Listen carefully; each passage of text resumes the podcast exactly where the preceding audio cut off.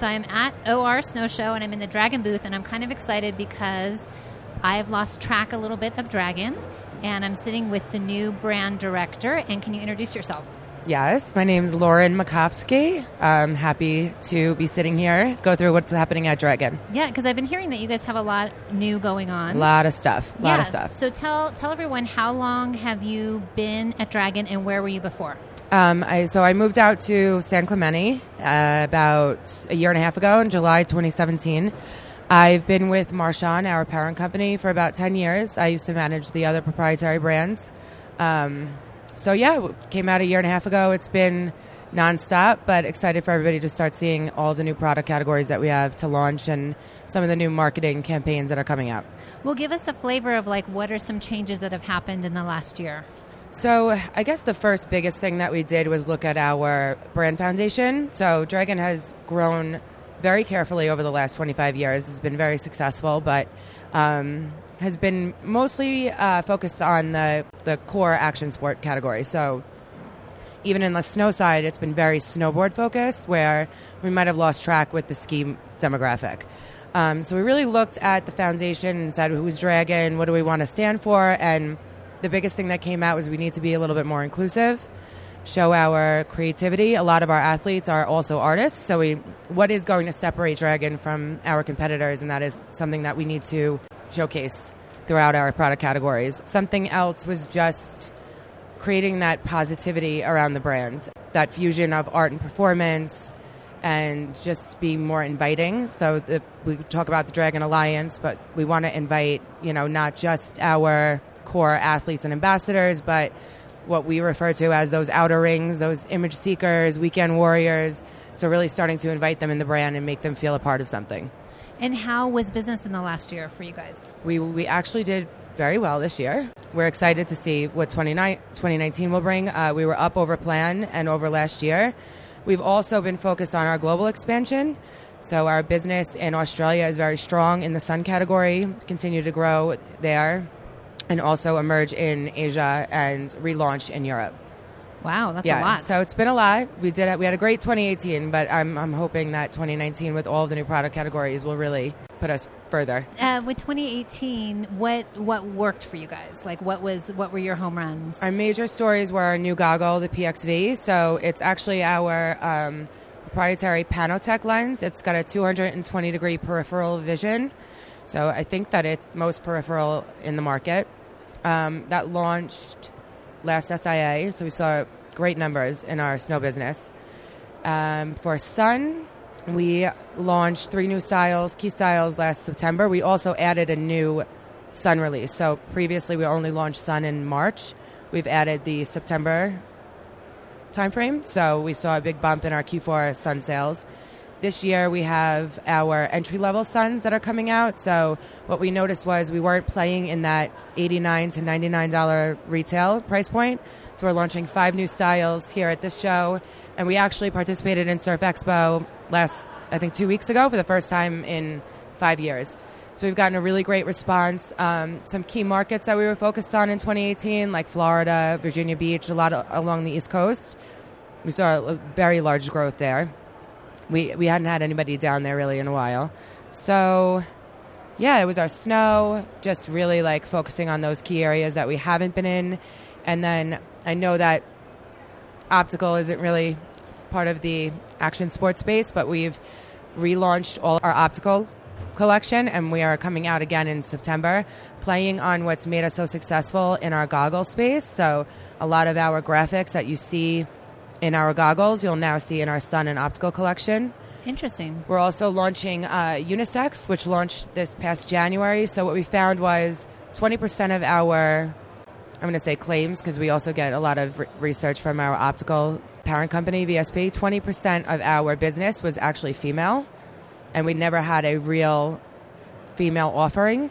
So we launched unisex this past January, and we'll continue to focus on our female category going forward. I mean, I don't think we're going to do like pink cat eyes, but uh, that's not the dragon chick. and are you talking optical right now? Or optical are you talking, and sun. And sun. So Yep. you didn't have any female specific sun. Nothing. Nothing. And I mean, there's some shapes that could work for female, but when it gets down to size and, and fit, that's where you run into trouble if a female does want to wear that that frame. So we're really just focusing on unisex for now, and then in September we'll launch new female sun styles That's exciting. and optical. Yeah. And so you keep So- hinting at these new categories. Can you give us any idea about those? So, coming this fall, we are relaunching our XP collection. I'm sure everyone remembers it. It was from a few years ago. So, it has um, our Glacier, Glacia, we call it, glass, Terra, which is our trail. So, we'll have interchangeable um, lenses for mountain biking, trail running. The Mountaineer, which will be our Glacier glass, it has a category four lens. It'll be used for like, you know, snowshoeing or when you're walking up to the mountain. And then the water category. So that's basically playing on our H2O story, but it incorporates a floatable leash. And if anybody remembers, I'm just going to go ahead and say it the leash in the past did not float. It now floats. so we are relaunching the XP collection. We're also launching Lumalens Sun. So Lumalens is our um, goggle lens story, which we also launched Lumalens Photochromic last year.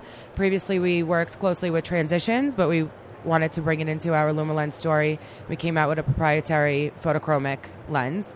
So now we'll have Lumalens in our goggles, sun, and photochromic category. Unisex and female will continue in 2019.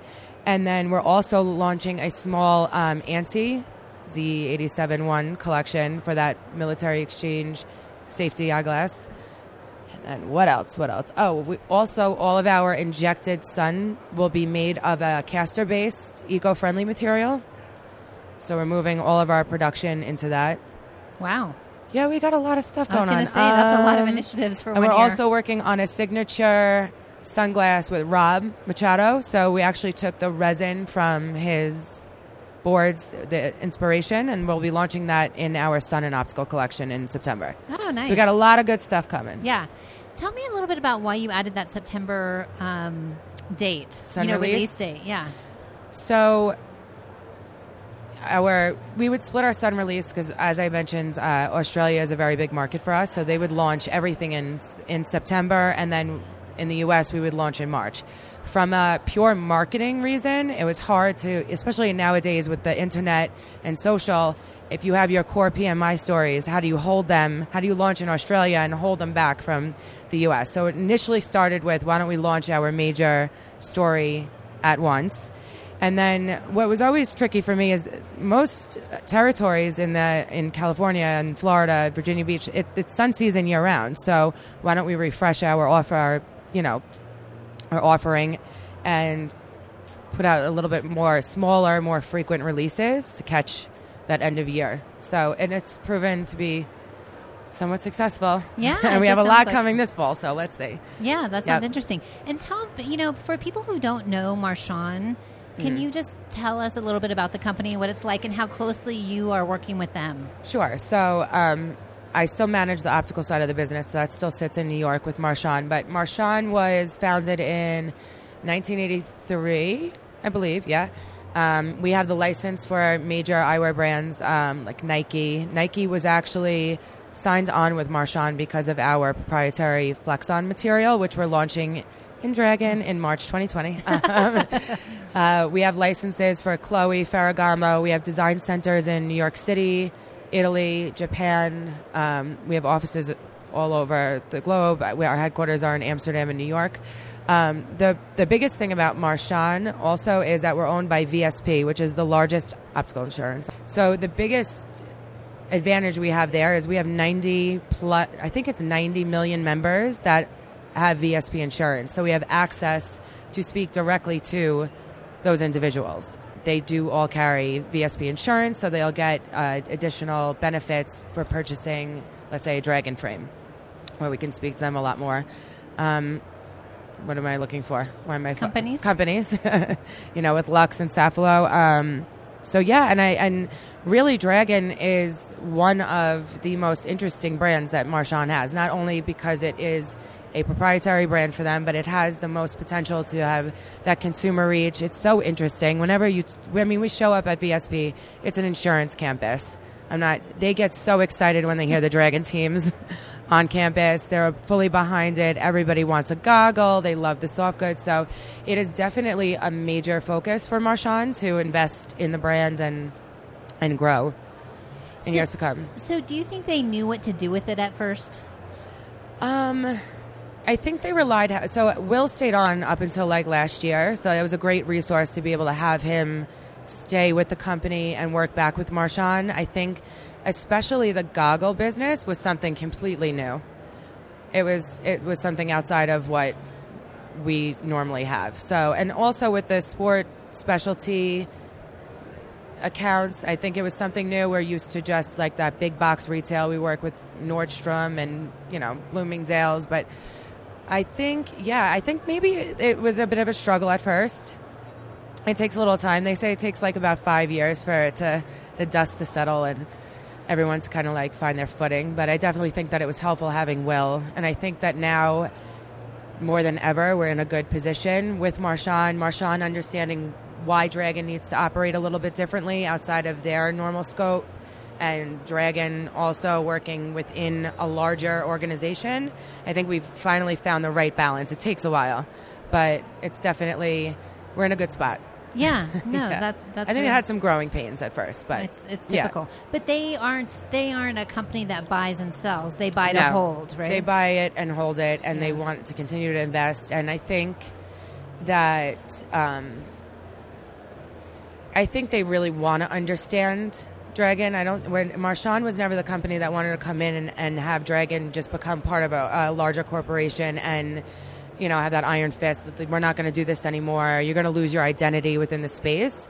I think that's probably what took a little bit longer. It's like how do we behave with one another without somebody just coming in and almost like bullying the situation. Yeah. So, um, yeah, no, Marchon is is not a buyer and seller, and and most of our, I mean, Nike has been one of our brands since 1997. A lot of our Calvin Klein is still with us. That was the first brand that Marchon had licensed back in I I might be speaking a little out of turn, but maybe 93. So it's really about relationships and if anyone sees that we're also investing a lot in our kind of like grassroots marketing at Dragon. So we've just got a new van. We understand that we the way to grow is to just be out there. Um, we had the free ride electric cars in Huntington Beach. We had a we just had a charter bus that was taking individuals from New York City up to Killington. So they they understand that the investment also looks a little different from what it does in the optical space. no, is this your first snow show? This is my second. Your second. Okay, so what do My you think of this? snow- I I love it. There's so much energy here. It's so different from optical in that sense. Um, but yeah, it's great. I love it. And the booths are pretty in, uh, intriguing. Yeah, they're interesting, aren't Yes, they? Yeah, definitely. They do a good job here, Yeah. I think. Some of the outdoor companies, especially. Yeah, no, Yeah. it's definitely fun. I didn't have a chance to get down to Surf Expo, but I'll try to get down next year. And we'll also be um, participating in the OR summer event. That's where we're going to launch our cross performance collection. Oh, nice. Okay. Yep. Yeah, it was nice to see you guys at Surf Expo. Yes. I was like, wow, I Yeah. haven't seen them here for a while. Like, what's that? Rub the dust off. yeah, yeah, no, that's great. Well, thank you. Thank you for talking Yes, to me. thank you so much. And I look to uh, forward to talking to you more in the future. Yes, absolutely. Okay, Thank thanks. you.